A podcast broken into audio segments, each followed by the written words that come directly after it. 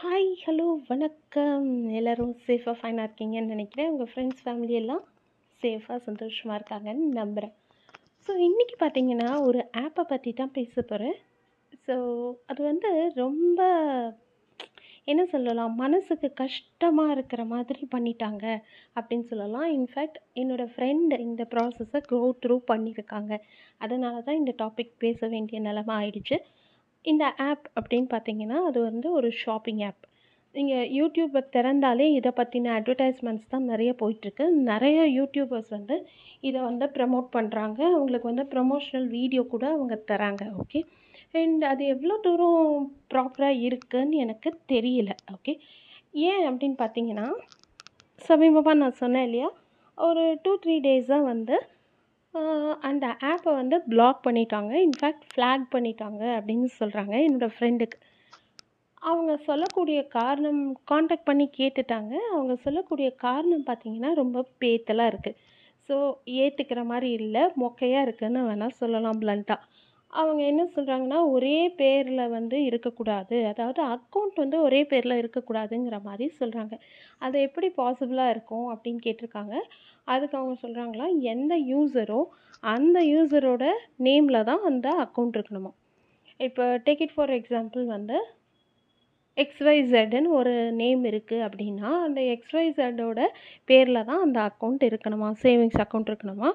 And அவங்க பண்ணக்கூடிய transaction, online டிரான்சாக்ஷனோ இல்லை எதுவாக இருந்தாலும் அவங்களோட பேரில் இருக்கணும். பேடிஎம் பேமெண்ட்ஸ் எக்ஸட்ரா எக்ஸட்ரா எல்லாமே அப்படி இருக்கணும்னு சொல்கிறாங்க. இது வந்து கொஞ்சம் பேத்தலாக தான் இருக்குது. எனக்கு படுது, உங்களுக்கெல்லாம் எப்படி படுதுன்னு முடிஞ்சால் ஷேர் பண்ணுங்கள். இந்த மாதிரி கஷ்டம் நீங்கள் ஃபேஸ் பண்ணியிருக்கீங்களா?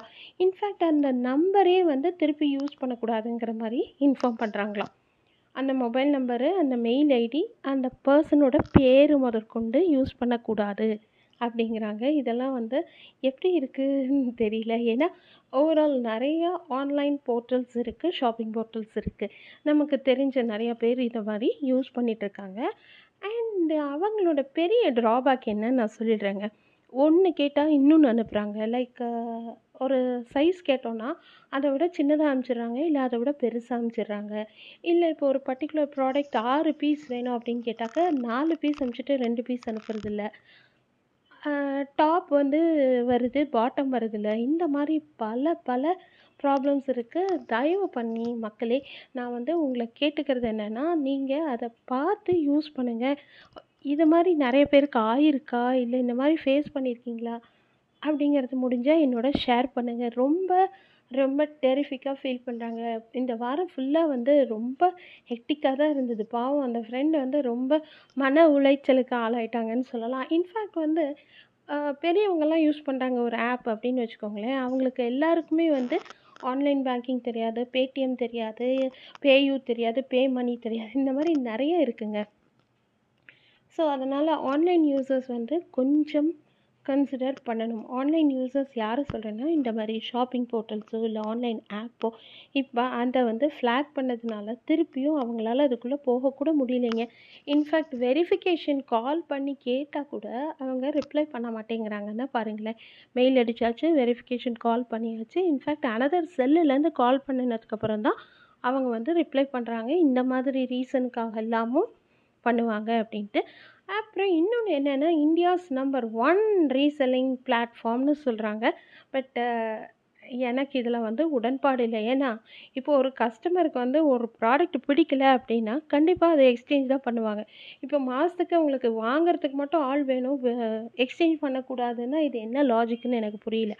ஸோ இந்த மாதிரியெல்லாம் வந்து ஃபேக் ப்ராமிசஸ் கொடுக்காதீங்க. செல்லர் சைட்லேருந்து கொடுக்கும்போது நீங்கள் வந்து கிளியர் கட்டாக கொடுங்க. அதே மாதிரி திடீப்புன்னு ஒரு ஆப்பை ஸ்டாப் பண்ணுறதுக்கு உங்களுக்கு எந்த உரிமையும் கிடையாது. ஸோ அதுக்கு பின்னாடி டேர்ம்ஸ் அண்ட் கண்டிஷன் இருக்குங்கிறீங்க. டேர்ம்ஸ் அண்ட் கண்டிஷன் எந்த பக்கம் இருக்குது?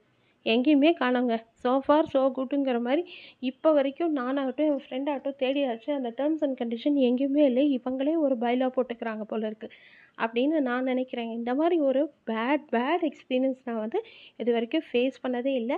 அண்டு தயவு பண்ணி கன்சிடர் பண்ணுங்கள். இந்த மாதிரி ஏமாத்துற மாதிரி ஒரு ஆப்லலாம் போய் தயவு பண்ணி ஷாப்பிங் பண்ணாதீங்க. நல்ல தரமான ஆப்பாக இருந்தால் மட்டும். அப்புறம் இன்னொன்று சொல்கிறாங்களா, ரிவ்யூஸ் பார்த்துட்டு நீங்கள் வந்து ப்ராடக்ட்டை புக் பண்ணுங்கள். எல்லோரும் அந்த ரிவ்யூ உட்காந்து படிப்பாங்களா? நீங்களே படிப்பீங்களா? படிக்க மாட்டீங்க. உங்களுக்கு அந்த ப்ராடக்ட் பிடிச்சதா டைரெக்டாக வாங்கத்தான் பார்ப்பீங்களே ஒழிய ஒரு 10 நிமிஷம் 5 நிமிஷம் டைம் எடுத்து யாருக்கும் அவ்வளோ பொறுமையிலே இல்லைங்க. உண்மையாக சொல்லணுன்னா இதுதான் நடந்துகிட்ருக்கு. பட் அவங்க இந்த மாதிரியெல்லாம் ஒரு எக்ஸ்ப்ளனேஷன் கொடுத்துருக்காங்க. ஸோ இந்த மாதிரி நீங்கள் எதாவது ஃபேஸ் பண்ணியிருக்கீங்களா? உங்களோட ஃப்ரெண்ட்ஸ் யாராவது ஃபேஸ் பண்ணியிருக்காங்களா? தயவு பண்ணி ஷேர் பண்ணுங்கள். முடிஞ்சால் அதை வந்து ஸ்டாப் பண்ண பாருங்கள். அண்டு ஷாப்பிங்கிறது ரொம்ப ஜாலியான விஷயங்க. அதை வந்து ரொம்ப ஸ்ட்ரெஸ்ஃபுல்லாக டிடிஎஸ்ஸாக பண்ண வேண்டாங்கிறது என்னோடய ஒப்பீனியன். இந்த மாதிரி ஒரு மொக்க ஆப்பை வச்சுக்கிட்டு அவங்க வந்து இவ்வளோ பில்டப் தேவையா? அந்த மாதிரி இருக்குது. வடிவேலு சார் சொல்கிற மாதிரி தான் இருக்குது இல்லையா, பிளேஸ்மெண்ட் வீக்கு அந்த மாதிரி இருக்குது இவங்க பண்ணுற. ரொம்ப பேத்தட்டிக்காக இருக்குங்க. தயவு பண்ணி ஏமாந்து போயிடாதீங்க மக்களே. கொஞ்சம் think before you buy. Thanks for listening. Stay safe. Wear your mask. Keep social distance. Thank you.